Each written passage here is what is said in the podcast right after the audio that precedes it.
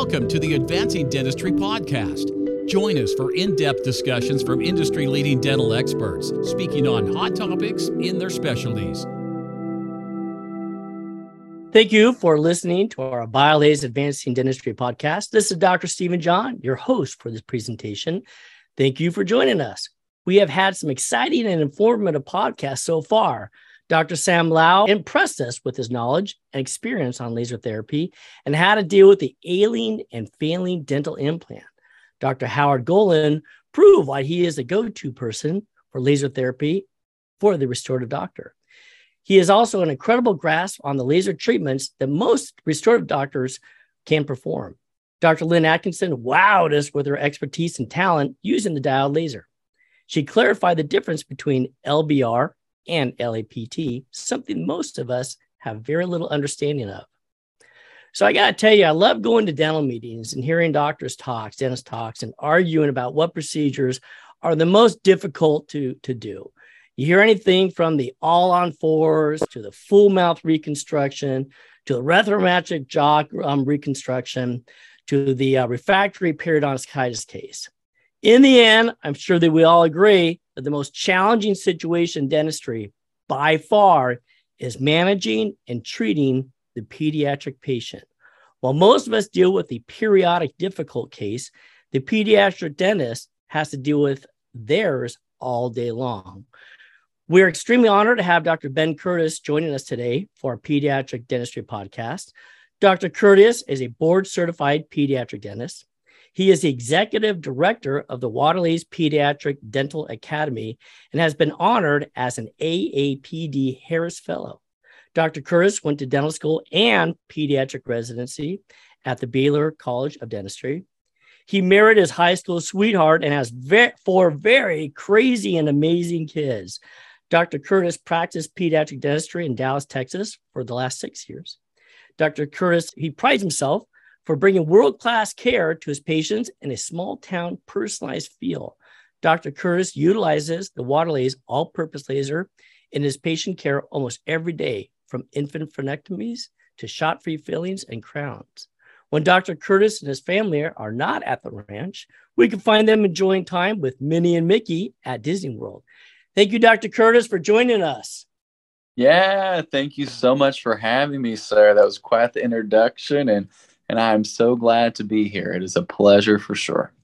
So I, I have to correct myself. I put on here six years. Haven't you been there in, in Dallas for nine years? I've been in Dallas what seems like forever, from dental school to residency, then in six years in private practice. So yeah, over a decade um in Dallas. Yes, it was like twelve years. Yeah, gotta gotta love it. Gotta love it. Don't you don't you yeah. love your your profession? This is just like a wonderful place to be.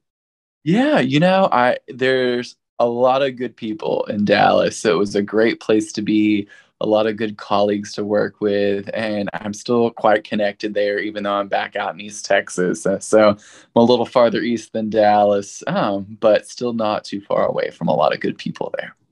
I think it's pretty cool that you uh, that you have a, a small town practice um, near your hometown. Number one, it's a great way to you know kind of connect with uh, your kids' uh, friends and the parents. Uh, kind of bring in a little bit of a camaraderie, you know, a little bit of caring. They know you, you know them. Uh, so there's a lot of faith and trust uh, you can develop with that. So uh, um, I'm assuming you uh, prefer the uh, small town practice environment over the uh, the larger town environment. Yeah, you know, when we were looking, you know, whether to stay in Dallas or come back out to East Texas, I, my family's been here for over 125 years out here in this small East Texas community. Both sides of my family, my, my mom and dad's family, so we have a lot of deep roots out here and a lot of um, a lot of ties that bind. And so for us coming back, it was definitely you're thrown into the middle of all that it is to be in a small town community. Um, but there's a lot of wonderful things to be a part of that too, and a lot of need out here. We're kind of in a medical dental wasteland in between two big areas, so there's a lot of need in this desert out here of healthcare. So we're definitely meeting a huge need, and it's been overwhelming. The response that we've gotten has just been wonderful. So we're very happy with our decision to come back home. So maybe uh, what you're going to need to do is get a few other uh, specialists to come out and join you. Uh, hey, man. Come on, come on. you know, and maybe I call my, I'll give my wife a call. Says, "Honey, guess what? We're moving to East Texas, Texas. right now." That's right. That's right. uh, I guess I have to learn how to say y'all a little more, huh? All right, they'll break you in. It'll be good. so I hear. So I hear. So uh, let's go ahead and kind of get started with a little bit of our conversation. Um, so, one of the things about pediatric dentistry is I think the idea of the misconception of really what pediatric dentistry is all about. So, I got to tell you that in my day and age, we used to say, you know what, I'll tell you, it sure would be great to be a pediatric dentist because they've got the easiest job in dentistry. They could go ahead and do fillings and restorative work on primary teeth, and they fall out anyway. So who cares what good of a job you do or don't do? Here's my question to you What would you say to that person making that comment? I would say, you know, you're right and you're wrong all at the same time because we do have an easy job and that we don't have the struggle of getting it to last a lifetime. But what we have to do, and our goal is to advocate for that child to get them to be a good patient for you for a lifetime. If we don't get to them early and don't make it a positive experience, then they become your problem much later on. So we're here to make them a positive impression moving forward and to be more on that cutting edge of proactivity, of prevention, and of education. So that's what we do all day long is educate, advocate, and prevent. Yeah, so I was going to say that you know in the past, I think that most people thought of the pediatric dentist as basically being the one that um that would see like toddlers and things of that sort. Your practice isn't made up that way anymore, is it? I mean, you don't just see no. you know like young kids anymore. I mean, yeah, like, t- tell- we see them from from birth, some literally out of labor and delivery for infant frenectomies and uh, feeding care all the way up to 18 years old, managing them through horrible orthodontics and all their growth and development. So we literally are there tracking and monitoring and helping through all of their growth and developmental milestones. So our goal is to get them from birth into adulthood and having them be good patients and good understanding of how they need to do it, what they need to do and and all. So that's really kind of our goal is really to to be there through all of those milestones through development. So, with that in mind, I'm sure that it's not only just a matter of managing the patient, managing kind of, you know, get them comfortable with dentistry, but you're managing the overall development of these kids. You're yeah. you're you're bringing them from childhood to adulthood, and ultimately their future as adulthood is dependent upon you. It's not yeah. just more a matter of you're just going to say, "Hey, let's go ahead and drill and fill it." You need to go ahead and, and get these people prepared. That's right. One of the biggest things I always tell people is, you know, it's it's all about the experience in pediatrics. So it doesn't, you know, people forget what you say, people forget what you do, people never forget the way you make them feel. Thank you, Dr. Maya Angelou. And that is so true in pediatrics because it's all about the experience, not just the experience for the parent, but the experience for the child, how we shape that, evolve that through all of their developmental milestones to stay relevant for their age. So if you don't mind, I wouldn't, I mean, if you don't mind, can we kind of dwell on that just a little bit more?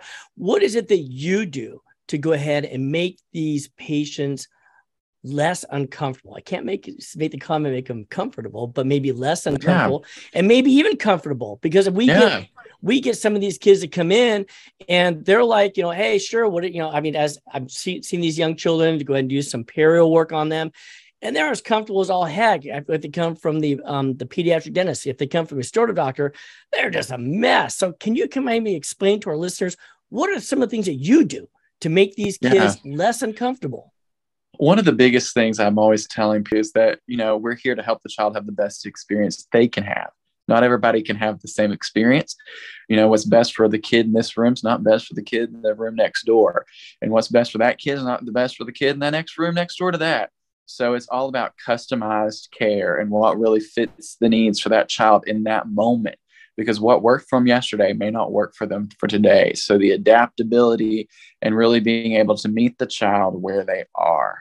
And sometimes that means we're having to meet them with sedation. Sometimes that means we're having to meet them with just nitrous. Sometimes that means I'm having to meet them in the hallway and not in the dental chair. So, but working on building that rapport and having that compassion and grace really extends a lot in building trust for these patients. But realistically, I, I mean, I had a kiddo today that we had to do eight, no, let's see, it was seven stainless steel crowns on this child. He's young, a five year old, new to five, and pretty immature. And we were able to get those done without doing a shot, without having to do much drilling, and able to accomplish all of that in one visit for him. And he was to pieces at the beginning of the appointment for about five minutes. But when we were able to reassure him that this is going to be okay, this is going to be simple, we're not going to have to do a shot, there's not going to be much noises, much vibration. He settled in and he did amazing. But I mean, we were just a few minutes away from having to cancel the appointment and put the kid to sleep, which was the traditional way of handling that kid. You wouldn't even have tried it because how are you going to get a handpiece in there and drill how you normally need to drill? So being able to do less drilling and less injections is really one of the things that has really set my practice apart and has really blown my mind in pediatrics and how we have furthered this process to help these kids have even better experiences. So my laser has really helped that. And I can tell you, we could not have done that appointment for that kid this morning. It saved him from a, a deep sedation or general anesthesia experience without the laser. So, in addition, just like the overall patient management, like you were saying, take the time with the patient. Some kids need more time, some less you have a huge armamentarium of different options to get these kids kind of more comfortable. In an average store doctors, you've got 45 minutes to get the job done. You can have all day if you need to, because that's just kind of the way that, that things end up going. You don't have all day, but anyway, how things are kind of made yeah. up to be. But you have a lot of different options to go ahead and get them.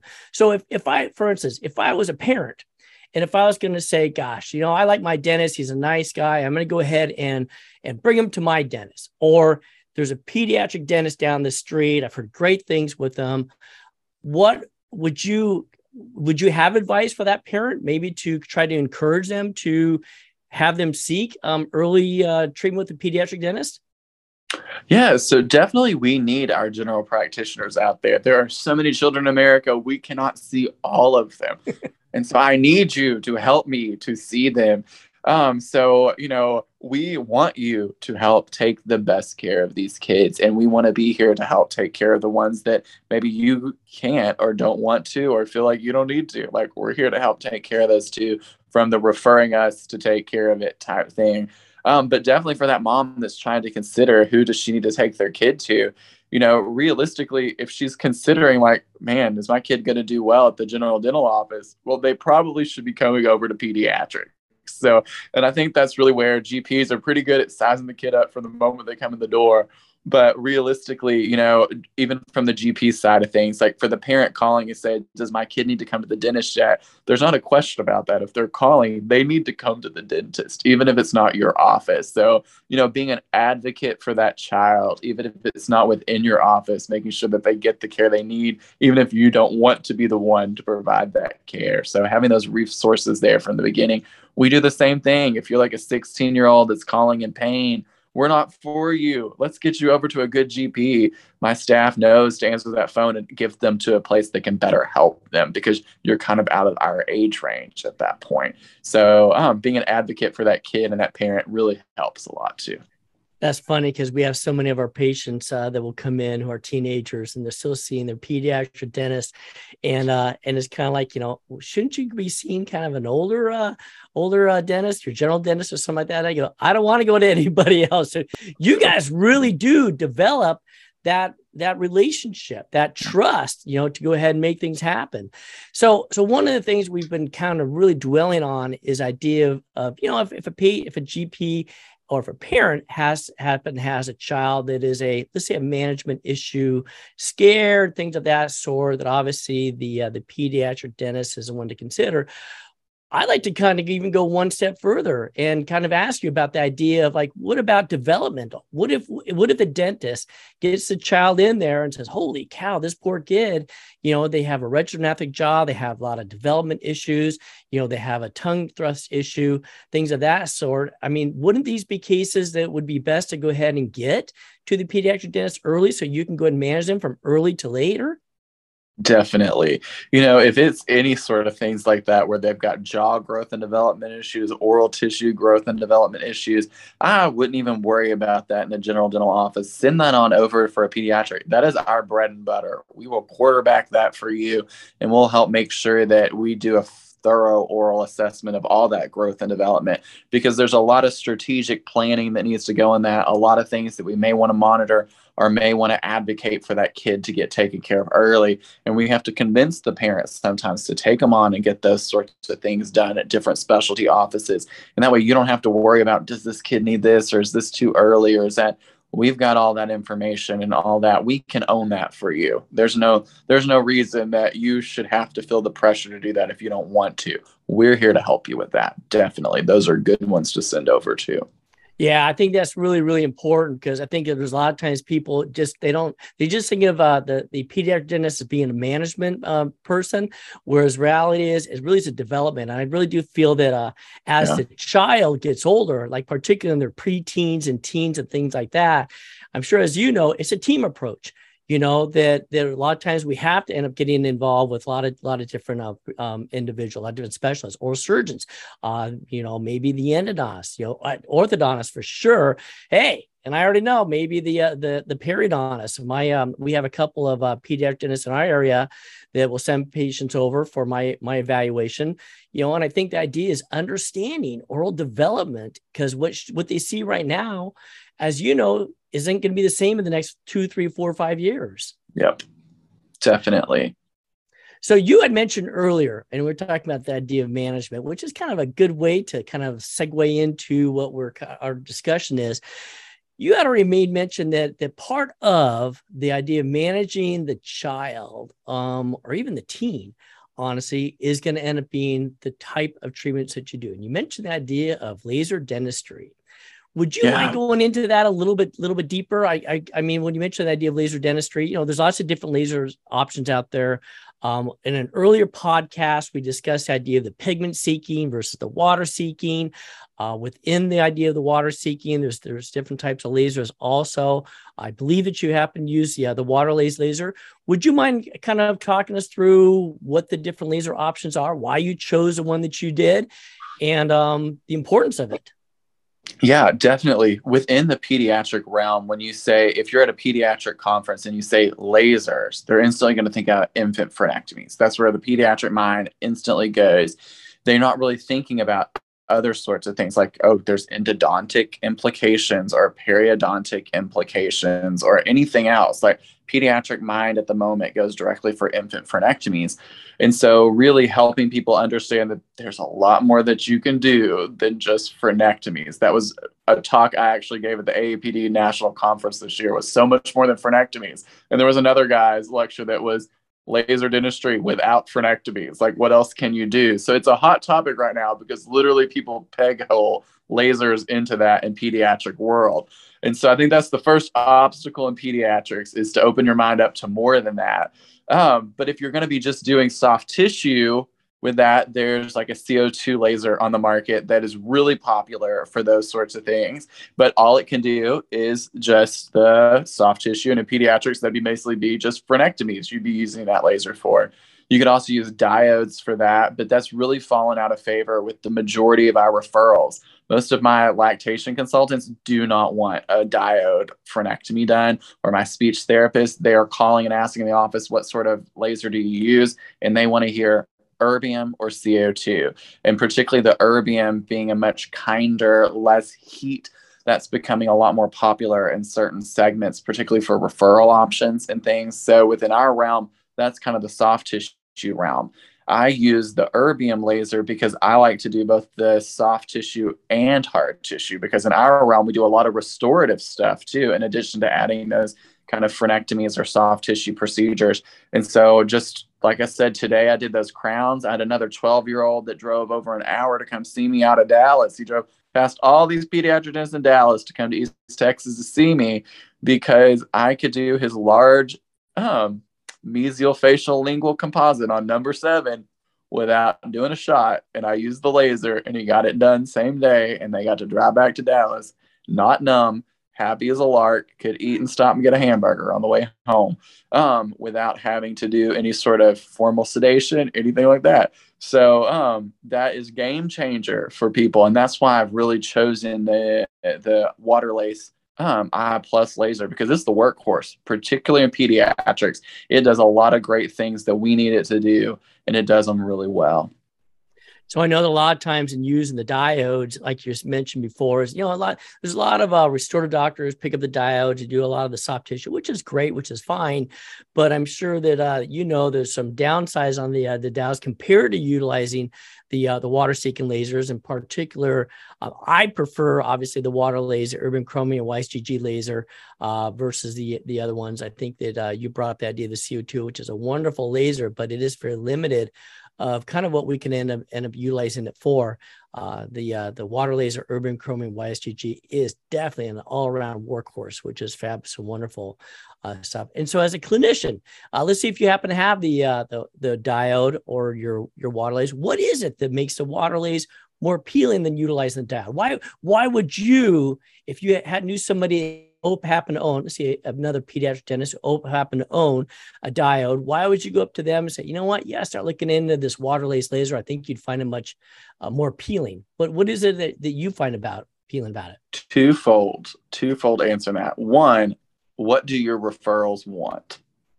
That'd be my first question. Because, okay, who's going to send this? You're not just going to grow these within your own practice enough to support that. You're going to have to go out and get referrals and build that. And a lot of these communities have the referrals asking them, hey, we need your help. We need someone to do these procedures. Like we've got speech clinics that have nowhere to send this, and they know that you're a very good dentist in the area and they want you to come in and help them do these procedures. They've identified you as an excellent person in the community.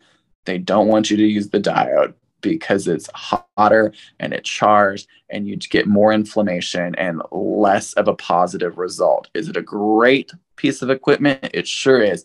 But when we're looking at very specific procedures, it's not as popular for referrals. So they're not going to want you to use it. That's one reason. Second is that it is hot and it burns and it smells terrible and it looks like a cigarette burn.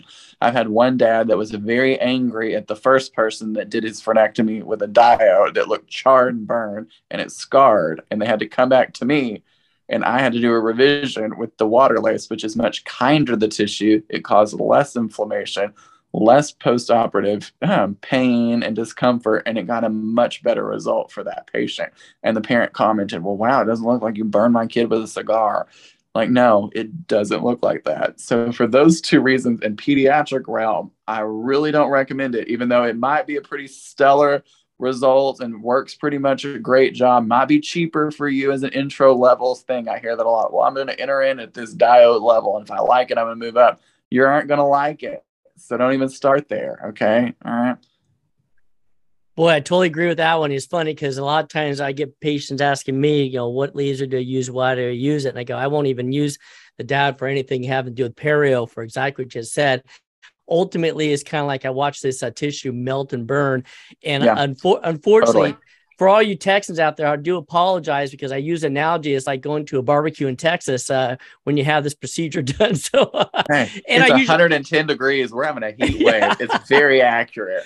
Yeah. yeah. And, and a lot of times I'll ask patients if I if they want to have that done. I said, well, you got to make a decision if you want barbecue sauce or teriyaki sauce with your frenectomy if you have down the dial because I ain't going to be using that for what we use it for. hey, I tell them all the time, you want me to get you with a Brandon iron? Because welcome to East Texas. We got a lot of cattle. Nobody wants wants their child put to the branding iron. No, and it's so true. I mean, it's funny because I don't think you. I mean, a lot of the times the doctors have these diodes, and and again, they work, like you said, it's a workhorse. Yeah, it gets the totally. job done. So that, and until you picked up the the the Waterlase laser and you utilize that, and you can see the difference of it. One, yeah. you know, with, with the with the diode, it melts it, it burns it, it looks charred and it's ugly. And literally with with the Waterlase laser, it's like sculpting. It's the most yeah, wonderful thing. Totally. I mean, it's yeah, amazing. I say that all the time when I do these gingival recontouring post orthodontics. I'm like, all I'm doing is putting on my cosmetic dental hat for this teenager, and I'm just sculpting these gums away. Where I leave it is where it's going to be. It's the easiest, very precise, very simple. I don't even numb for it. We put a little bit of topical on it, and away you go. The kid's fine afterwards, and you get a beautiful result because you just hate when that number seven and 10 looks so much shorter than eight and nine. Nobody's posting that picture on Instagram and showing right. that off. They want right. it to look better than that.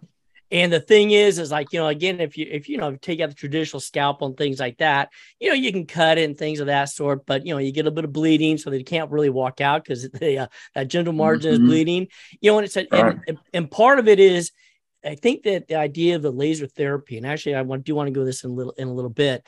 It, well, let's go into it right now. So, one of the things that people talk about is a difference between utilizing the handpiece and you have a touchy feel sort of a sensation with a handpiece, you know, how deep you're going, things of that sort. And I know that a lot of times people are reluctant about go ahead and taking the, the Waterlase laser and utilizing that for, let's say, cutting preparation, things of that sort, because they claim that they don't have that touchy feel sort of sensation. So, with that in mind, can you maybe explain to our listeners really kind of, you know, the difference between a, a, a handpiece and the Waterlase laser and, and regarding its performance, but also how to manipulate it, how to use it? Yeah, I always compare it when I'm I've taught a lot of entry level classes to utilizing the the Waterlase laser, and I always compare it to Mount Rushmore. They've carved four presidents in the side of South Dakota with dynamite, not chisels, people. They didn't chisel out Teddy Roosevelt. All right. They used dynamite to blast him out. If they could do that with dynamite, this is tiny dynamite for your teeth and your gums. If they can make four presidents, you can make a prep in a tooth. All right. It's not rocket science. Okay. They've actually made it very, very precise for you. And so it's more like painting a paintbrush. You're very, very precise, minimally invasive, removing off this. And when you're doing those gum procedures, you can literally just watch it just go away. You're just slowly removing it away. Whereas you're doing that tooth structure, when you're at that one to two millimeter working length with that gold handpiece, you can literally just see the tiny little tooth removals as opposed to feeling it. You can visually see it. And unlike, you know, I, I do preps all the time where I'm on a baby tooth next to a permanent tooth. If I hit that permanent tooth with that number 330 burr, it's my own fault. All right. It's not going to hit that tooth next to it unless you point it to it. So it's very, very precise, very controlled. So there is a little bit of a feel that you have to get. But I always like to say, you know, you learn to cut a prep by feeling it in there. You're going to learn to do this by watching it very slowly and very quickly move that away. So once you find that sweet spot of where that working length is, you'll never unfeel that again. So, what would you say the learning curve is for all these uh, doctors out there that are currently utilizing a handpiece? Uh, what would you say the learning curve is like with, with utilizing laser? Is it does it take a while to get used to it, or is it fairly quick? I'm always recommending for them to take extracted teeth, sterilize them, and mount them in stone. And then you practice on your lunch break. Give yourself 10 minutes a day for a month. And by then, you'll be up and going. That's exactly what I did you know, I'm not a fancy person any more than anyone else is. I'm just a normal pediatric dentist. I'm just a normal doctor. If I can do this, you can do this. And so it just takes practice and it takes repetition and it doesn't take you very long to get there if you want to get there. Um, and really, when you start seeing those results, you're going to want to get there so much faster because it really, you, it truly is mind blowing how well it works. My my staff and I still look at each other in amazement that oh my gosh, we got that done. We didn't numb the kid and it went that quick. Like that number 7 today that we did. It was huge. The kid was not good. He's historically terrible. And we got him to sit still for 10 minutes to get that done. And that was about all he had. And that went so smooth because of that laser was so good at removing out the cavities because it's attracted to those cavities so much more than it is the normal tooth structure. So it's a very minimally invasive way to do cavity preparations. That 330, that round burr, is going to move whatever you touch it to, but this laser is attracted more to the cavity than it is to the normal tooth structure. You know, it's, it's kind of bringing up two points is that I know that whenever, like, like for instance, utilizing the burr, like when I'm cutting bone or even tooth, uh, if I have a burr, I got the slurry, I got the water, I got everything. I can half the time I can't see it anyway. I got to stop, dry it off, see where I am, and continue to go. When I'm utilizing laser, it is just I'm not getting the slurry, I'm not getting that the the decreased visualization. If anything, I have better visualization, so I can see it a lot better. I gotta tell you, so every so often we have to do these uh, resorption cases.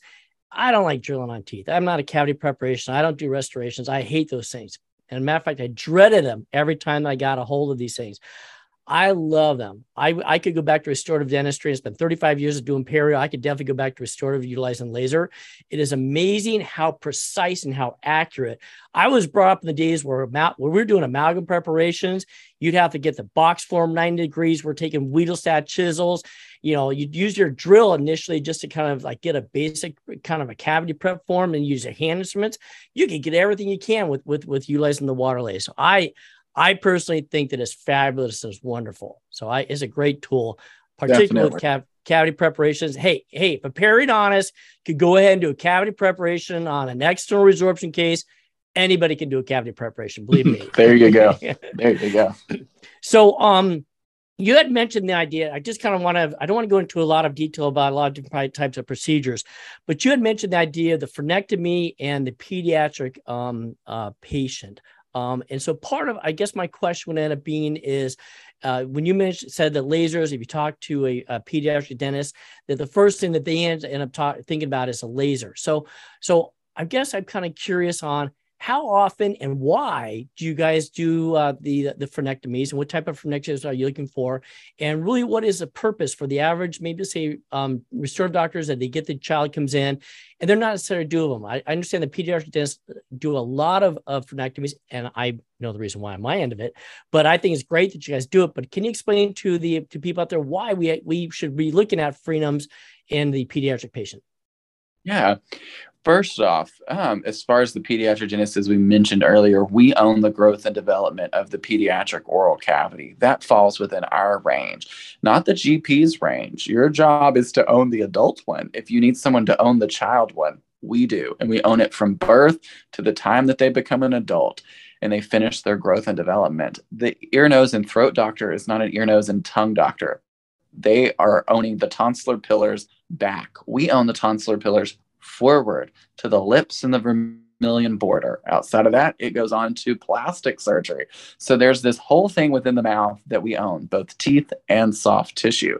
So that's why, in the realm of frenectomies, there's become such a great surgence of this within the pediatric dental realm, is because we actually own it there. We've been shirking our responsibility for decades, but now the importance of this is coming to the forefront and it's up to us to advocate for those kids and rise to the occasion. And so that's why we're seeing a lot more frenectomies being advocated for and being integrated into pediatric dental offices is because we have to rise to the occasion for our patients from birth to that time that they leave us. And so realistically that's where our realm of coming into this comes from. And we are seeing them from from leaving labor and delivery if they're having struggles with breastfeeding and in hospital, they're seeing a lactation consultant before they leave while they're in the hospital who's looking at that. They can't diagnose them as having a tongue tie, but they can say you're having feeding issues and you need to have that evaluated. If that patient becomes older and they didn't have that done then, or there wasn't issues then, and now there's issues later, and they come into your office as a general practitioner and you're concerned, like, oh, I don't really know about this, but you're having issues refer to a pediatric dentist for an assessment. You're not referring it to me for a procedure, you're referring it to me for an assessment. And we're glad to do an assessment to diagnose that formally for you and to be able to make sure that does it need to be done or do we need to take further action to see other specialists or maybe that's just a normal growth and development for this child we're going to have to work through.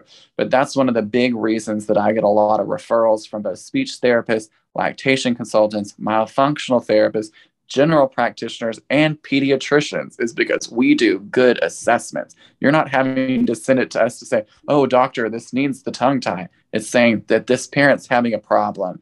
This is reporting a problem. This child's having an issue and we need it further assessed. We can do that for you because we're advocating for the child. And this laser in particular is really good at doing that procedure. And so, thus, it is coming to the forefront of one of the best ways to handle those. So, that's it's kind of our all-encompassing frenectomy situation. So, two things that came out of this. Uh, thank you very much. I think that people don't quite understand the fact that referrals are not necessarily about treatment. You know, most times you go to the endodontist, they're going to treat it because there's a reason why. But right. most of the time is an assessment.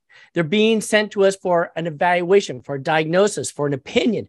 I get stuff all the time to say, does this patient need the following? And I'll say, no, they don't, or not yet or something of that sort. So I think that that a referral does not mean I'm going to go there and have, I'm going to send them to them and they're going to get treated is to get a diagnosis, to get assessment, and to get an evaluation, not only the current, but maybe for the future also. So I think that's a that's a very, very good point. I do have to say, I'm so happy that the uh, pediatric dentists um, are starting to do more frenectomies because yeah. as a periodontist, we see them when there's already recession, when there's a frenum pull, and now I've got to deal with the fact of an exposed root, a high frenum, thin tissue when I already know that a lot of these could have been probably avoided with early intervention with a frenectomy. And yep. so, so I do have to thank you for go ahead. I should say, I should thank you or get mad at you for decreasing uh, uh my uh, my production. But hey, it's all for the better for the uh, patient anyway. Uh, That's right. I know our pediatric dentist um, is actually um, for, for our children. Uh, she refers a lot to us because she does not own a laser and she knows that I do and we do a lot of opinions we do a lot of assessments and we even do kind of early intervention treatments too uh, based upon what uh what, what she has to say so uh, thank you for uh for all the work that you guys do in that realm of it for perio you uh, definitely prevent the more advanced problems uh, for our adults patients by early intervention so i do have a question for you now that you've established the fact that you are totally I guess you say um, dependent upon your Waterlase laser and, and all different aspects and stuff like that. Well, how could you see yourself going back and not having your water laser? What would what would life look like for you if you didn't have your Waterlase laser? Yeah, you know that's a really good point. Bring it up from the fact that I've I've been using it for you know for six years now and but i haven't consistently i've worked in different offices where i haven't had it or I integrated it into a large office in Dallas where I brought that technology in and we integrated it into how the office operates. And so we had to retrain all the staff and everybody on how to use it. Well, here I am opening up my own private practice, starting from scratch in the middle of nowhere. And so none of my staff have ever worked with this. This is totally new procedures for them. And so it's kind of, um, you know challenging in that but at the same time very rewarding because they're all so amazed like why haven't we done this before? Like look how amazing this is. Like look at the kid. Look how simple this was. Look how quick this was. Like it's an arguably a better way of doing it. Um, once again uh, another quote from dr maya angelou is we do the best we can until we know better. And when you know better you do better this is a better way. You were trained to do the best you can. Of course, you do the very best you can for your patients that you see. But what if there was a better way where you keep looking to do better? When you know better, you do better. So when I opened up my office, there was no question about me having a laser and bringing that world class care with a small town feel to the people out here. I would never want to go back if I didn't have to. You know, if I was doing mission work, then yeah, I guess we'd be finding ways around that. Or maybe we'd be figuring out how to get a laser to the mission. so, you know, we there's two ways to to take care of that. I think the latter would probably be uh, the driving force. It's like if you want me to go ahead and do mission work, you're gonna have to get get a laser for me to go ahead and be there. There you go. There you go. Isn't that the truth? It's funny because so years back when I first got mine, I got so dependent upon utilizing it with every single procedure that I almost got to the point of fear because I had the iPlus, of uh, the fear of, oh my gosh, what if my laser goes down? And by the way, just let everybody know, I've owned two lasers, one for five or 70 years, one for 10 years. One of them went down for two days. the service was out right away, got it fixed, got it up and running. So my fear of what would happen if my laser got hasn't really transpired. But now I actually have a laser in each room, and I end up picking up a the the express laser, and I kind of go back and forth from operatory to operatory. But I got to the point that I there was I was so dependent, I had the fear. The nice thing is, is I'm sure that you know too. I mean, you've had yours for quite a while. Also, these things just don't break down. I mean, yeah. these things these things are workhorses. I mean, yep. I I am consistently amazed at how much work I I I give this these lasers to do, and how they're always dependable dependable to go ahead and be there for me to be to work on. Yeah, definitely. We've um, in my original office where I had this, we've had it for for going on seven years now and we have yet to have a major issue at all. And if we had any minor issue with anything, we call directly to the to the helpline and someone is there on the phone troubleshooting it through. And if it was something where a service tech needs to come out one is sent out to us and it's quickly resolved. So i think from that standpoint that is really nice when you're looking at making an investment in a technology. You know what who's going to be helpful? Who's going to be there for me? Is it going to be something where i could turn to somebody for educational help yeah. But can i turn to it for troubleshooting help if there's an issue? Yeah. What is the dependability for that? How accessible is that? So those are all behind the scene things that you don't even think about that are really important and definitely i can testify to that firsthand too. So uh, you brought up the subject. Let's go further into this. So one of the things i know that when i was looking at different lasers I, a lot i actually it's funny because my poor rep uh, who was trying to sell me my uh, Waterlase uh, I ultimately developed a spreadsheet of every single company out there and what the pros and cons were and things of that sort. One of the things that I that I really was was looking for was the after sales um, support and um, after sales kind of uh, smart. Yeah, camaraderie because you know it's easy to buy a laser. It's easier for the the salesperson to talk to you and say, "Hey, you know we got the best laser around. Hey, it may be a great laser, but what is the support like? What's the education like? Was the yeah, follow up education? Totally. Right. I mean, yeah. what is the what is the follow up with that? Things of that sort. So so with that in mind, again, we both had very very very positive experiences, and that's one of the reasons why I chose the uh, the BIOLASE Waterlase laser. Um, regarding the idea, let's go into the idea. We've already talked about the idea of support. Uh, you can make a phone call. You can call um, somebody at service to get things going, and they're they're on it right away. Education. So tell me, uh, if someone was to go ahead and purchase a Waterlase laser. Um, what has your experience been regarding education? Do you just get like, hey, here's how to use it, and you never see them again, or what is the education experience like? Well, you're talking to the number one pediatric education for BIOLASE right here, so you're going to get a lot of this if you're in the pediatric realm. Um, so just hold on to your shorts there. Well, we'll take you for a spin.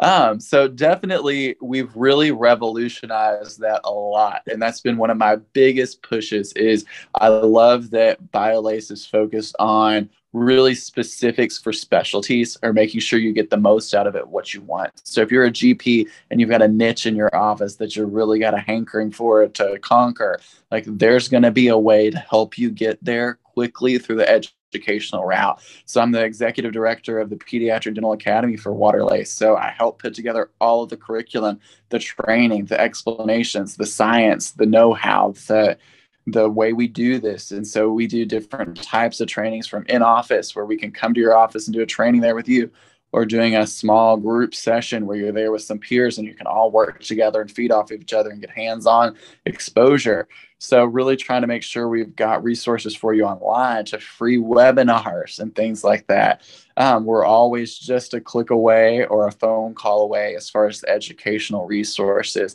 and a lot of that is built into the price of your laser um, depending on how that works out for you but that's one of the big questions i had was how much more am i going to have to pay after this for educational stuff. So that's a huge question. Or how much do I have to pay for this extra services that I'm going to need to help me get up and going? And so I think the education behind that is really important.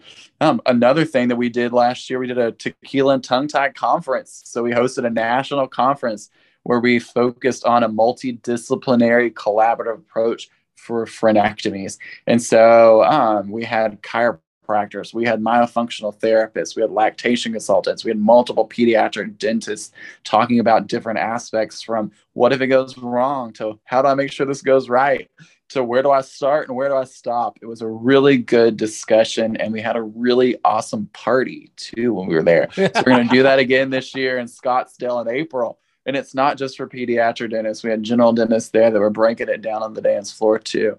And so when you're dealing with pediatrics, you're always dealing with a good time. So um, definitely, if that's something that seems interesting to you, look into that because once again, we're really pouring a lot of resources, effort, and love into those educational projects for y'all.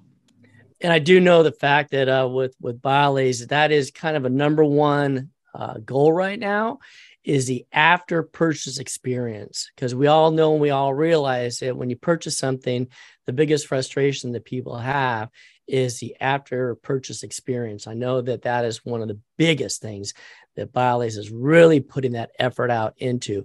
And a lot of times, I don't think that people quite understand is that, you know, I mean, like you said, is that we have in office training you know, one of the trainers will come out to the office, show you how to do it, show your staff how to work and stuff like that. And I always tell people this doesn't end your experience, you know, because they have, I'm a trainer and they have full access to me. They have a yep. question, if there's a problem that comes up, they can contact me. And yep. so, um, you know, there's always, there's always somebody to, to contact to speak to. Uh, regarding the idea of, of education and things of that sort. So thank you for all your time and all and all that education part because that actually is a is a very very very important kind of things uh, or I should say experience for the uh, the person who's thinking about making that purchase. So here's another question regarding the idea of education things of that sort. So when you purchased your laser, did you just jump right in and start doing everything? You know, start blowing away teeth with the laser? sarcasm, of course, uh, but start go ahead and, and doing everything, or did you kind of like step into it slowly? Um, if you have, if there's somebody is maybe interested in purchasing it, would you have a certain degree of advice for them? Would you recommend that they start off slowly? How would what what advice would you give them? Well, particularly for a pediatric realm, I would say pick a good kid and pick a good little kid because you can do a lot of things to a good little kid that you might not be able to do to a good 16 year old that's going to be more sassy and talk back that little kid's going to want you to give them a sticker no matter what. So they're the great kid to start on because even if it feels weird, they're still going to smile and move through it. So you're going to be able to build your confidence on doing a DO on number S better than you're going to be able to do an MO on number 30. So pick an easy thing to start with so that you can build your rapport for yourself because if you start off too big or pick a challenging case to start with, it's going to be more intimidating for you. Um, but I would say set it up every day. That's my second biggest advice is set it up every day. If you don't have it set up, you're not going to want to use it. My staff sets it up every day. And because of them, I use it on procedures I probably would have never used it on before. But they said, Doctor, it's set up. Don't you want to use it for that? And I said, Well, all right, girls, let's go. And so um, that has really helped encourage me is from a full staff when the whole staff is behind it. So when I come in and do these in-office trainings, I want the whole staff there from the front girl that answers the phone to the one that does the billing to the one that's going to be chairside to the one that's in sterile. Like I want to know on all and I want them to be understanding of how to talk about it, how to handle it and so much more. The offices that have the most success have a full team that's moving forward and pushing it there. So really challenging themselves. So that that's my advice. Pick a good case to start with for your first few, but pick them and keep moving forward. You know what we did is at Imperial we have a lot of maintenance patients. So the nice, the easy thing for me is that I'm not going to take a patient who's coming in for the first visit and start working them. I'm going to take a patient who knows me, who trusts me, who knows I'm not going to harm them or hurt them. And ultimately, I, I tell them about technology that's fairly new and different. And that's how I got started. I took my maintenance patients and began with that group of patients. And I was able to see what the pros were. And I was amazed at how the how uh, the advantages of laser versus traditional therapy. And they were also um, they would just say, "Oh my gosh, this was definitely different from the last surgery that you did." So that kind of gave me confidence and gave them confidence too to to go forward. You had actually just made a comment about the idea of setting up, and I think that if you don't mind, I really want to stress that that is hugely important. I can't tell you how many times I've gone in and figured, oh, I don't need to set the laser today because I'm I'm not going to use it for what I'm going to be doing. I know I'm not. I ultimately started the procedure and go, doggone and I wish I had my laser set up. And I was too lazy to go ahead and, and set it up. And ultimately I said, boy, I wish I had taken that time to set up the laser. So yeah. have, having it set up and ready to go is really, really important. And in addition, if you don't have it set up, and if you get in a procedure, you think I should use it, take the time, get it set up. It's well worth every single second about that too. Totally. Totally. So so the so your laser itself, do you feel that that the laser has been a good marketing tool for your practice? In other words, that not only for the fact of getting patients to come in, but the idea of, of acceptance of treatment. How, how would you say that your practice has grown or developed with when you when you started your water therapy? Definitely. Um, I think people in my area are seeking me for that care. We have a big social media presence and we're always posting things on social media that we've done with the laser, we could do with the laser. We've benefited a family that way. And so there's a known fact that we're doing this and that this makes a difference. And that's a huge builder, not just for patient report, but for referral report. Your referrals are out there watching what you're posting. They're liking it, they're commenting on it. So I get a lot of referrals that are sending to me based upon the fact that I've got a laser and I'm promoting that laser in a very family friendly, fun, practical way on my online social media, but also marketing to them. Like I show them my before and after cases. And that is huge when you're looking at like, oh man, like I'm going to send to this doctor because look how clean this looks. Like that one that used that that oh, diode over there, whoa, that looked way different than this post surgical release. I take pictures before the procedure, right after the procedure, and a follow up procedure to document all of that. So I can easily show the patient what we've done for you and how we've benefited, benefited for the patient and the parent, but also my referrals. So I can send it to them and say, look, hey, this is how good we are. This is what we did for you. So, really being able to push that in those different ways of promoting it are really huge. So, definitely, I think it accepts we have a much higher patient acceptance rate because they're seeking these ways to get done. They've heard that this is possible. I had one drive over an hour and a half this week alone to have an infant lip tie release done because they they passed how many doctors coming to see me out in East Texas because they had heard that I had this laser and that I had the experience to do that for them.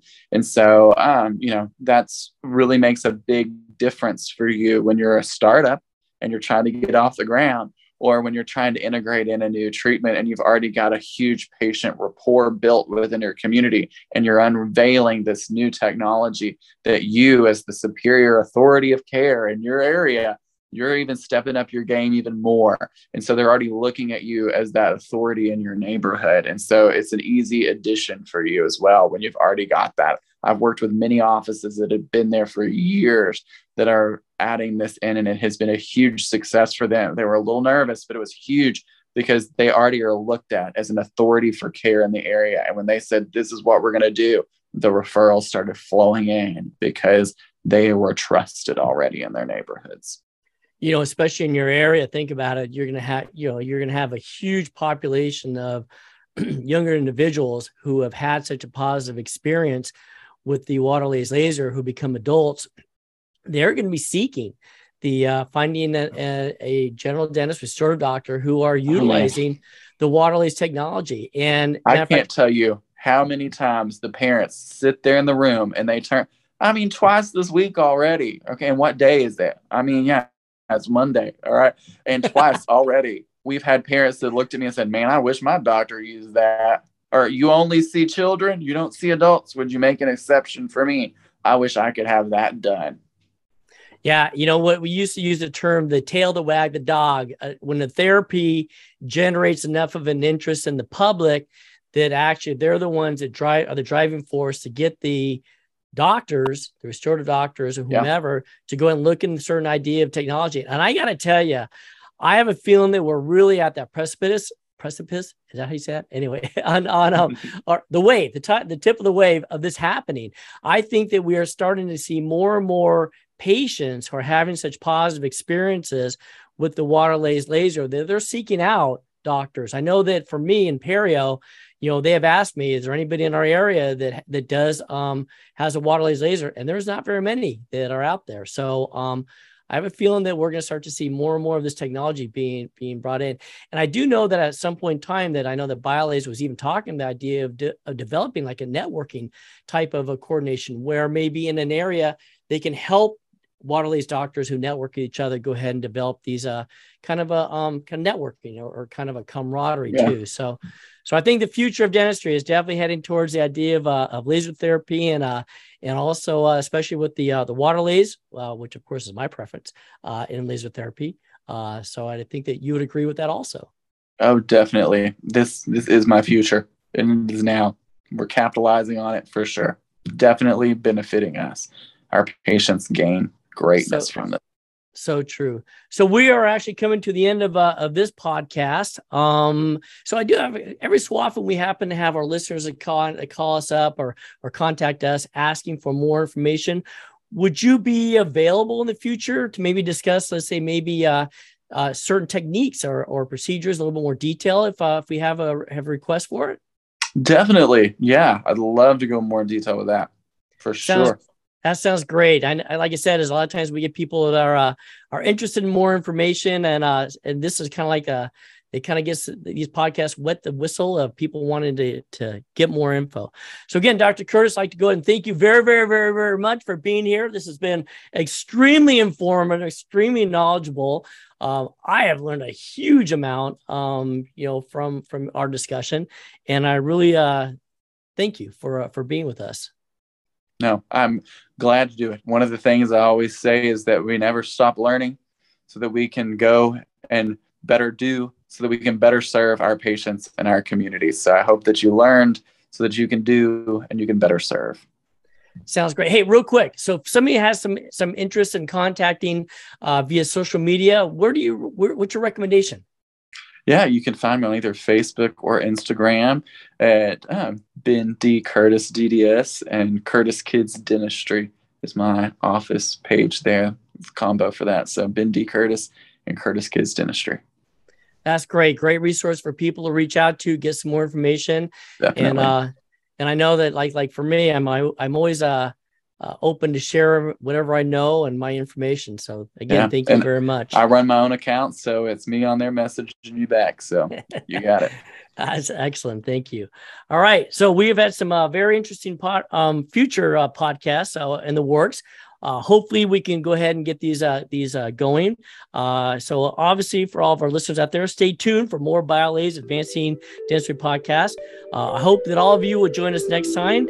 Until then, thanks for joining us and cheers. Cheers.